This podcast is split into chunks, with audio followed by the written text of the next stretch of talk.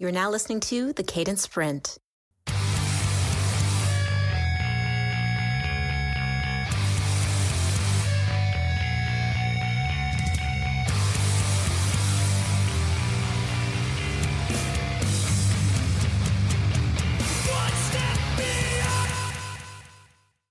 everyone. One of the things I get asked about a lot is, what do I do with my hands when I'm speaking?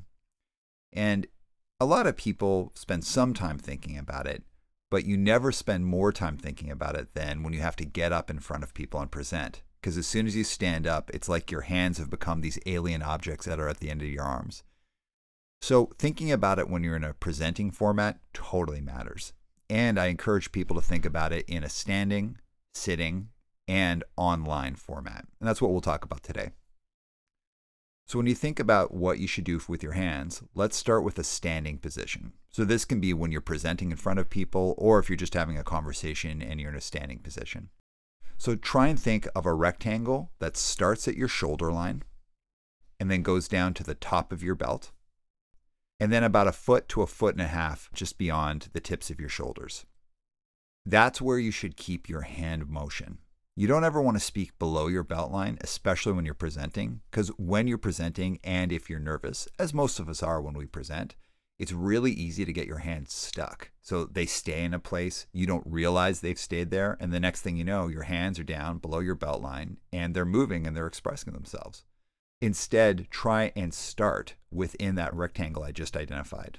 So top of your shoulder, down to your belt line, and about a foot to a foot and a half just outside of the edge of your shoulder. So when you're speaking in this space, you can go out of it. It's totally fine to do that, but you should do it with purpose. So for example, if you want to go above your shoulders, you want to talk about a big idea, or you want to talk about how we're going to improve things and really raise the bar. It's great to go above your shoulder to do that. So if you want to take your hands above your shoulder, it's because you're trying to put a lot of emphasis on something by adding in a more elaborate hand gesture. So you're going up above that shoulder line. That's fine, but don't stay there. The more that you speak above the shoulder line, the more manic it can seem, or that you're trying to overtly sell an idea. It can also seem that you're a bit insecure about your idea because you're trying to overemphasize it. The other piece to consider too is when you're speaking above your shoulder line, you can get into that kind of Ricky Bobby Talladega Nights thing where your hands are actually in front of your face and you don't even realize it because you're so in the moment. So it's totally fine to go above that shoulder line, but do it with purpose, with intention to help support your idea physically. So again, talking about a big idea or really raising the bar. You can also go outside of the rectangle to your left and your right, outside of that foot and a foot and a half, again, with purpose. So if you want to talk about expanding something or reducing something, and you want to really support that idea physically, then go outside of that rectangle, outside of that foot, foot and a half, that's your shoulder line. It's totally fine to do that, but again, you're doing it with purpose. When you're talking about your belt line though, you really shouldn't go below the belt line because it's very easy to get stuck there and it's not useful usually in terms of expressing yourself when you're standing because it can be quite distracting. When in that standing position, it is good to speak with your hands if possible. You don't always have to. And really, frankly, I encourage people that if you're not comfortable or good with speaking with your hands, it's better just to have your hands laying at the side.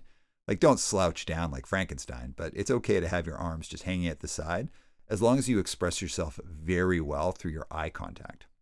However, if you are comfortable with trying to speak with at least one of your hands, I totally encourage it. To take a step back, if you don't feel comfortable having both hands laying at your sides, something that's very easy to do is take a notebook, put inside the palm of your hands, and then wrap your fingers around it so that the book is going just up the inside of your arm, and then hold it there. When you're holding it like that, so book goes into the palm of your hands, fold your fingers over it, and then bring it in to the inside of your wrist. When you're holding your hand like that, it has the illusion that you're doing something with your arm, although you're not actually using your arm at all. So if you don't want to speak with either hand, a good active stance is putting a book in there, folding your fingers over it, and then holding it just within the inside of your arm and just tucking it over just to your side. Don't hold it up in front of your chest like a shield, just hold it to the side. Neither hand is actually active, but it has the illusion that something's happening. Now, moving forward again, if you do want to speak with one hand, that is totally awesome. Speaking with one hand is fantastic. It's a great thing that allows you to keep momentum when you're speaking. It's a great thing that allows you to support what you're saying physically. In doing that, though, I encourage that you use open palm with your fingers slightly curled. That palm should be either at an angle, so just a slightly up angle, or fully up, as if you're handing someone something. So at the side angle, it's like you're going in for a handshake. And at the up angle, it's like you're giving someone something. These are open hand gestures. It's really normal when you first start learning how to do this, that as you're speaking like this, you're going to get like a little Shakespearean, your hand's going to fly all over the place. It's totally normal. You're just going to have to keep working through it. And again, try and keep it within that rectangle that we discussed. It's also totally fine to use down palm. So if you're pointing your palm down, these are negating gestures, but again, you only want to use these if you're doing it on purpose with intention. So if you want to reduce something, it's a palm down gesture. If you want to say absolutely, you can have your palm down and move it from the center of your chest out to the right or out to the left. That's a negating gesture. So down palm gestures are totally fine when done intentionally, but usually you want to think open hand, fingers slightly curled, and either an angle palm, like you're going to shake someone's hand, or up palm, like you're handing someone something. Palm in, facing your chest, is also fantastic when you're expressing yourself in a heartfelt manner, and we'll get to that in a second. But you can have palm facing into yourself. But palm facing out is a hazardous move, and you should only be using it, again, if you're saying, we want to stop that. Great, then you're putting your hand out. Palm out gestures should be used very rarely. It would be better to stop if you were using a palm down gesture rather than a palm out gesture, because a palm out gesture looks highly defensive and our audience can get that stuck in their head. You can use it if you want, but I'd encourage you to use it very sparingly. So with the palm in gesture, so the palm facing your chest, if you put your hand up around-ish where your heart is, that's what, you know, typically is referred to as heart center. This is a great place to start and end uh, motion. So if you start with your hand is facing inwards, and it doesn't always have to be over your heart, like you're saying the most heartfelt thing, but just facing that area-ish of your chest, start your gesture there, put your hand out, like as if you're going to shake someone's hand, or put your hand out with the palm up, and then finish the gesture, putting your hand back again. At first, that's going to feel super mechanical, and that's because it is super mechanical. I'm asking you to do a specific range of motion. But once you become comfortable with that range of motion, then you can switch it up. Start with your hand, with your palm facing your chest in the heart center-ish area. Put your hand out either at angle palm or up palm, but then keep it out there and use it to express yourself. And then once in a while, bring it back into the chest. Once you get comfortable speaking with one hand in that rectangle, again, at palm angle or palm up, you can start bringing in that second hand. Speaking with that second hand and having two hands active is amazing. It's very powerful. You can use a tool that I refer to as twinning, where both hands are doing the same thing. So it's almost like a mirror reflection. That's an amazing strength to have as a speaker. I do caution you, though, when someone gets used to twinning too much, they use it too much as a tool, they again can start, it can start looking very distracting or almost manic. What I encourage you to do is your dominant hand should be the hand. So dominant hand being if you're left-handed or right-handed, that should be the hand that is moving the most when you're speaking. And your other hand, the non-dominant hand, should be twinning it sometimes, but at other times that hand should just be chilling out while the other one speaks. If you're going to use both hands, both hands shouldn't be moving all the time. Your non-dominant hand should be twinning the other one when you want to speak with both hands. And then other times that hand should just be chilling, and it could be chilling within that rectangle. You could just be holding it kind of like off to the side a little bit, or you could just have it hanging down. It's no big deal. I also encourage you when you're speaking, if you want, you can put one hand in a pocket when you're standing. I know there's a lot of conversation you shouldn't do that. I just disagree with that fundamentally. You should never have both hands in your pocket when you're speaking because it looks ultra casual, and there's like a, a psychology behind that. If you want to speak with one hand only, it's okay to have a hand in your pocket. If you want to speak with both hands, but occasionally put that hand off to the side and leave it there, that's fine. And if you want to speak with one hand and then put your non-dominant hand in and out of your pocket, again, that's totally okay. In regards to the pocket though, you should only put your hand in a pocket if your pockets are hemmed on the side of your pants. So most formal pants, like suit pants or dress pants, they have the pocket so that it's hemmed, that the entry of the pocket is on the side of the pants. If you think of jeans, the pocket is actually on the front of the pants. If you try and put your hand in your jeans when you're speaking, you look like a weird gunslinger because your arm is like all cocked out like that. So only ever put your hand in your pocket if the seam starts on the side of your pants. Here, men's fashion gives a little bit more of an advantage to, to people who wear men's pants when they speak, because the pocket for most men's pants are on the side of the pants. So what I'm going to encourage you here, for anyone who is wearing pants that are intended for women or women's fashion, what I encourage you here is it's not good to put your hands in your pocket if it's hemmed on the front. Look for ones that are hemmed on the side. But it's also totally cool if you want to put your hand in a dress pocket. That's totally fine as well. That's no big deal. Just don't do it if the pocket is in the front. So let's talk about a seated position. When you're in a seated position, there's some advantages already. You don't have to worry about your belt line. You just have to worry about from the top of the table to the top of your shoulder now. That's the area you need to think about. Now the rectangle's been compressed. It's been basically cut in half. When you're speaking, at least one of your hands has to be visible. So you should never speak with both of your hands sitting in your lap.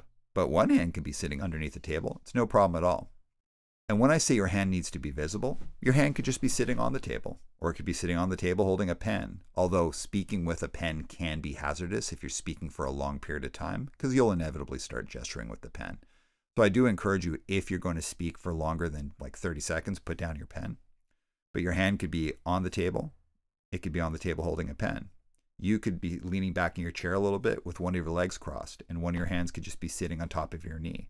As long as the hand is visible is all that matters, at least one hand.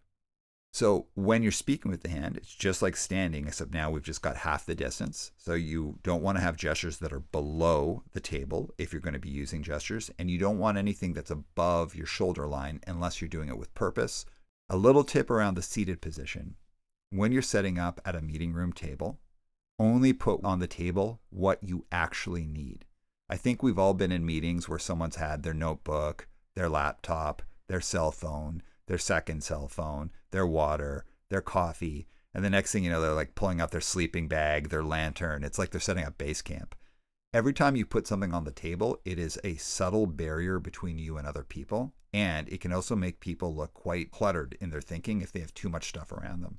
So only put on the table what you actually need. Finally, let's talk about being online. So if you're on Zoom or you're on Teams or some kind of online platform where you're visible within a screen, the first thing I encourage you to do from a framing perspective is put on a buttoned shirt. And I'm not asking you to do this every single time you're on camera, not at all, but just for the practice of understanding where your hands should be, try and experiment with me. Put on a buttoned shirt. And then button the top button, so the collar button. Count down from the top button. One, two, three. The bottom of your screen, so what's visible to the audience, should fall underneath your third button. So the bottom of the screen when you're online should fall between the third and the fourth button. The reason I ask you to do this just as an experiment is you don't need to always wear a shirt that has buttons to go on camera, but I'd like you to do it just so you can understand where that framing falls on your body. If you're on a laptop, you should tip the screen enough so that you have about an inch and a half to two inches of space from the top of your head to the top of the screen. And then finally, put your hand on the edge of your shoulder. You should have about a foot to a foot and a half from your shoulder to the edge of the screen. By framing yourself like that, you're emulating as much as possible what it's like to be across the table from someone. They can't see as much of you, but they can see an appropriate amount of you as if you were in a meeting. In this space, the exact same rules apply. You don't want to be going out more than a foot to a foot and a half from the sides of your shoulder. So don't break the rectangle here unless you're doing it with intention. But in this case, you actually have like a little border because you've got the edge of your screen.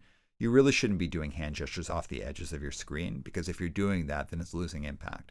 Again, also, you don't want to be going above your shoulder unless you're doing it with purpose. So what I encourage you to do is make one of your hands active. And again, it just needs to be at the very bottom of the screen if you want. They could just see the tip of your thumb or the tip of your finger or like half of your hand.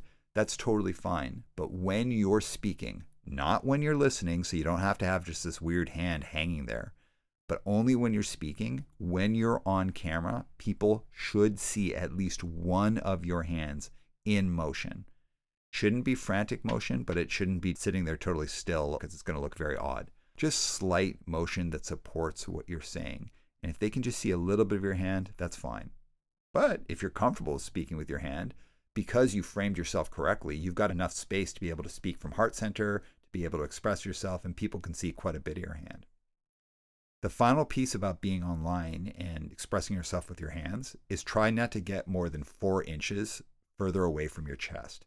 Because when you're online, the camera lacks perspective.